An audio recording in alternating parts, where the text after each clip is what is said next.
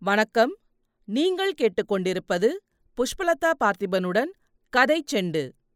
சிவகாமியின் சபதம். எழுதியவர் கல்கி கிருஷ்ணமூர்த்தி. முதல் பாகம். பரஞ்சோதி யாத்திரை. அத்தியாயம் முப்பத்தி மூன்று ஓலை திருட்டு. வஜ்ரபாஹு சாவதானமான குரலில் தம்பி பொறு. வேலை கைப்பற்றுவதற்கு பதிலாக பொறுமையை கைப்பற்று. நாங்கள் பேபிசாசு இல்லை. பிசாசு சொப்பனம் கண்டீரா என்று என்னை பரிகாசம் செய்தாயே? நீ பிசாசு சொப்பனம் கண்டு அலறிய அலறலில் இந்த விடுதியில் உள்ள எல்லாரும் அல்லவா எழுந்திருக்க வேண்டியதாயிற்று? என்றான். பரஞ்சோதி தான் அத்தகைய கனவு கண்டது உண்மை என்ற எண்ணத்தினால் வெட்கமடைந்து ஓர் அசட்டு சிரிப்பு சிரித்தான். பிறகு பொழுது விடிந்து விட்டதா? புறப்படலாமா? என்று கேட்டுக்கொண்டு எழுந்தான். அழகுதான். இப்போது அர்த்தராத்திரி. விடுதியில் பத்திரமாய் படுத்திருக்கும் போதே இப்படி பயந்து உளறுகிறவன் நடுநிசியில் தனி வழியே எப்படி போவாய்? அப்படி போவதாயிருந்தால் அம்மா அம்மா என்று கனவிலே அலறினாயே அந்த புண்ணியவதி எங்கே இருக்கிறாள்? என்றாவது சொல்லிவிட்டு போ. பிள்ளையின் கதியைப் பற்றி அன்னைக்கு செய்தியாவது சொல்லி அனுப்புகிறோம் என்றான் வஜ்ரபாஹு. இந்த வார்த்தைகள் எல்லாம் கூறிய முட்களைப் போல் பரஞ்சோதியின் உள்ளத்தில் சுரீல் சுரீல் என்று தைத்தன. நீங்கள் நேற்று சாயங்காலம் பயங்கரமான கதைகளை சொன்னீர்கள் அல்லவா அதனால்தான் சொப்பனம் காணும்படி ஆயிற்று என்று பரஞ்சோதி சமாதானம் சொன்னான். போகட்டும் இனிமேலாவது சற்று நேரம் நிம்மதியாய் தூங்கு. இந்த தீபம் இங்கேயே இருக்கட்டும் என்றான் வஜ்ரபாஹு என்னும் வீரன். அவ்விதமே தீபத்தை வைத்துவிட்டு வஜ்ரபாகுவும் விடுதித் தலைவனும் அங்கிருந்து சென்றார்கள். அவர்கள் போன பிறகு பரஞ்சோதி கண்களை மூடிக்கொண்டு தூங்க பார்த்தான். ஆனால் தூக்கம் வரவே இல்லை. புரண்டு புரண்டு படுத்தான். எழுந்து உட்கார்ந்தான். மறுபடியும் படுத்தான். அப்படியும் தூக்கம் வரவில்லை. அவர்கள் வைத்துவிட்டு போன தீபம் ஒரு பக்கம் அவனுடைய கண்களை கூசச் செய்தது. விளக்கை அணைத்து விடலாமா என்று ஒரு கணம் நினைத்தான். உடனே வேறு ஒரு நினைவு பளிச்சென்று தோன்றியது. எழுந்து உட்கார்ந்து தலைமாட்டில் துணியை சுற்றி வைத்திருந்த மெல்லிய சிறு மூங்கிற் குழாயை எடுத்தான். அதற்குள்ளிருந்த ஓலைக்கற்றையை வெளியில் எடுத்து தீபம் வைத்திருந்த இடத்துக்கு அருகிலே சென்று உட்கார்ந்தான். ஓலையை பிரித்து வைத்துக்கொண்டு உற்று பார்த்தான். ஆகா என்ன ஏமாற்றம்! அதில் ஏதோ எழுதியிருந்தது. மிக நெருக்கமாக எழுதியிருந்தது. ஆனால் என்ன எழுதியிருந்தது? அதுதான் தெரியவில்லை. அதில் எழுதியிருந்தது தமிழ் எழுத்து அல்ல. சமஸ்கிருதமோ பிராகிருதமோ பாலி பாஷையோ தெரியவில்லை. ஆகா கல்வி ஒருவனுக்கு எவ்வளவு அவசியமானது? தாய் பாஷை ஒன்று மட்டும் தெரிந்தால் கூட போதாது. ஒரு தேசத்தில் வழங்கும் மற்ற பாஷைகளும் தெரிந்திருக்க வேண்டும்.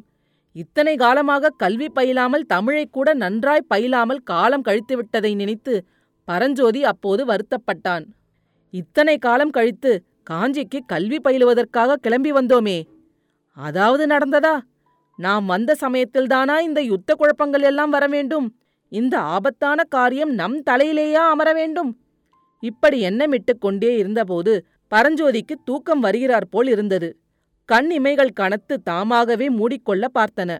தீபத்தடியிலிருந்து எழுந்து ஏற்கனவே படுத்திருந்த மேடைக்கு போக பரஞ்சோதி எண்ணினான். ஆனால் அந்த எண்ணத்தை அவனால் நிறைவேற்ற முடியவில்லை. தூக்க மயக்கம் அவனை மீறி மேலோங்கிற்று. அப்படியே தரையில் படுத்தான். சிறிது நேரத்தில் நினைவற்ற நிலையை அடைந்தான். அவன் கையிலிருந்து நழுவிய ஓலை தரையில் கிடந்தது. சற்று பொறுத்து அரைக்கதவு மெதுவாகத் திறந்தது. வஜ்ரபாகு ஓசைப்படாமல் உள்ளே வந்தான். தரையில் கிடந்த ஓலைச்சுருளை எடுத்துக்கொண்டு அறையின் கதவை மீண்டும் சாத்திவிட்டு வெளியேறினான். வெளியேறிய வஜ்ரபாகு இரண்டு மூன்று அறைகளைக் கடந்து சென்று விடுதியின் ஒரு மூலையில் இருந்த பெரிய அறைக்குள் புகுந்தான். அங்கே குத்துவிளக்கு ஒன்று எரிந்து கொண்டிருந்தது. அதன் அருகில் உட்கார்ந்த பரஞ்சோதியிடமிருந்து அபகரித்துக் கொண்டு வந்திருந்த ஓலையை கவனமாக படிக்கலானான். முதலில் சற்று நேரம் அவன் ஏட்டையே உற்று பார்த்து கொண்டிருந்தான். அப்போது அவனுடைய புருவங்கள் நெறிந்தன நெற்றி சுருங்கியது. சில சமயம் மேலே நிமிர்ந்து கூரையை நோக்கிய வண்ணம் யோசித்தான். சில சமயம் கையை நெறித்து கொண்டு பூமியை நோக்கிய வண்ணம் சிந்தித்தான். சற்று நேரம் தீபத்தை உற்று நோக்கிக் கொண்டிருந்தான். கடைசியாக அவனுடைய முகம் பளிச்சென்று மலர்ந்தது. உடனே விரைவாகவும் உற்சாகத்துடனும் அந்த ஓலைக்கட்டிலிருந்து நாலு ஏடுகளையும் படித்து முடித்தான். பிறகு பக்கத்தில் வைத்திருந்த வெற்று ஓலையில் நாலு எடுத்து அதே அளவில் கத்தரித்து வைத்துக்கொண்டு எழுதத் தொடங்கினான். துரிதமாக எழுதி முடித்த பரஞ்சோதி கொண்டு வந்திருந்த ஓலையையும் இதையும் ஒப்பிட்டு நோக்கினான். பரஞ்சோதியின் ஓலையை அவ்விடமே பத்திரப்படுத்தி வைத்துவிட்டு தான் எழுதிய ஓலையுடனே பரஞ்சோதியின் அறையை நோக்கி சென்றான். அங்கே பரஞ்சோதி இன்னும் தீபத்துக்கு பக்கத்தில் மயங்கி கிடப்பதையும் தீபம் அணையும் தருவாயில் இருப்பதையும் பார்த்தான். அறையில் அப்போது லேசான புகை ஒருவித அபூர்வ மனம் கமழ்ந்து கொண்டிருந்த புகை சூழ்ந்தது.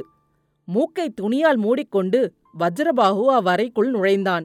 ஓலை முன்னே கிடந்த இடத்திலேயே தான் கொண்டு வந்த ஓலையை போட்டுவிட்டு தீபத்தில் பற்றி எரிந்து கொண்டிருந்த திரியை உள்ளுக்கு இழுத்து எண்ணெயில் நனைத்து அணைத்தான். இவ்வளவும் அதிசீக்கிரமாக செய்துவிட்டு மறுகணமே அந்த அறையை விட்டு வெளியேறினான். மீண்டும் தன்னுடைய அறைக்குச் சென்று வஜ்ரபாகு பரஞ்சோதியிடமிருந்து தான் அபகரித்த ஓலையை இன்னொரு தடவை நன்றாக படித்து பார்த்துவிட்டு அதை ஏடேடாக எடுத்து விளக்கின் ஜுவாலையில் காட்டி தகனம் செய்தான். அப்படி தகனம் செய்து கொண்டிருந்த போது அவனுடைய உள்ளம் தீவிரமாக சிந்தனை செய்து கொண்டிருந்தது என்பதை அவனுடைய முகக்குறி காட்டியது. நாலு ஏடுகளையும் எடுத்து சாம்பலாக்கிய பிறகு இன்னும் நாலு வெற்று ஏடுகளை எடுத்து எழுத்தாணியினால் எழுதத் தொடங்கினான். முன்போல் இம்முறை இவன் வேகமாகவும் இடைவிடாமலும் எழுதவில்லை. இடையில் நிறுத்தி நிறுத்தி யோசித்து எழுதினான். அவன் எழுதி முடித்து ஓலை குழாயில் போட்டபோது பலபலவென்று கிழக்கு வெளுத்தது. உச்சி வானத்துக்குச் சற்றுமேற் காணப்பட்ட பாதிமதி பிரகாசத்தை இழந்து பாண்டு வர்ணம் அடைந்து கொண்டிருந்தது. விண்மீன்களும் ஒளி குன்றத் தொடங்கின. பட்சிகளின் தனி குரல்கள் அங்கொன்றும் இங்கொன்றுமாய் கேட்கலாயின.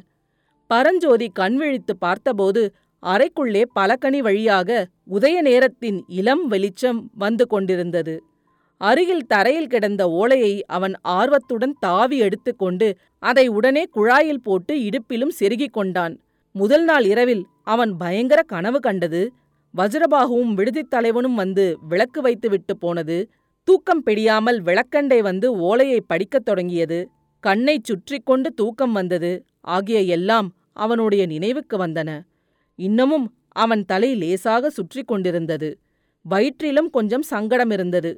ஏதோ ஓர் அபூர்வமான வாசனை அவ்வறையில் சூழ்ந்திருப்பதையும் அவன் உணர்ந்தான். ஆனால் இதிலெல்லாம் அவனுடைய கவனம் அதிக நேரம் நிற்கவில்லை. ஓலையை தரையில் போட்டுவிட்டு இவ்வளவு நேரம் தூங்கிவிட்டோமே என்ன அசட்டுத்தனம்? என்ற எண்ணத்தினால் ஏற்பட்ட வெட்கம் மற்ற நினைவுகளையெல்லாம் போக்கடித்தது. அதே சமயத்தில் குதிரையின் காலடி சத்தம் காதில் விழவே விழுந்தடித்து எழுந்திருந்து வாசற்புறம் சென்றான். அங்கே விடுதித் தலைவனும் காவலர்களும் நின்று சற்று தூரத்திலே போய்க் கொண்டிருந்த குதிரையை பார்த்த வண்ணம் இருப்பதைக் கண்டான். ஓஹோ! வஜ்ரபாகுவா போகிறார். அதற்குள்ளே புறப்பட்டு விட்டாரா? என்று பரஞ்சோதி வினவியதைக் கேட்டு அவர்கள் அவன் பக்கம் திரும்பிப் பார்த்தார்கள். குதிரை கண்ணுக்கு மறைந்த பிறகு ஐயா வஜ்ரபாகு என்கிறவர் யார்? உங்களுக்கு தெரியுமா? என்று பரஞ்சோதி காவலர்களை பார்த்து கேட்டான். உன்னை கேட்டு தெரிந்து கொள்ளலாம் என்றல்லவா நினைத்திருந்தோம்? என்று காவலர்களில் ஒருவன் கூறினான். இன்னார் என்று தெரியாமலா? நேற்றிரவு அவருக்கு அவ்வளவு மரியாதை செய்தீர்கள்? காரணமில்லாமல் மரியாதை செய்யவில்லை. அவரிடம் சிங்க முத்திரை போட்ட லட்சினை இருந்ததே. உனக்கு தெரியாதா? சிங்க லட்சணை என்றால் அதில் என்ன விசேஷம்?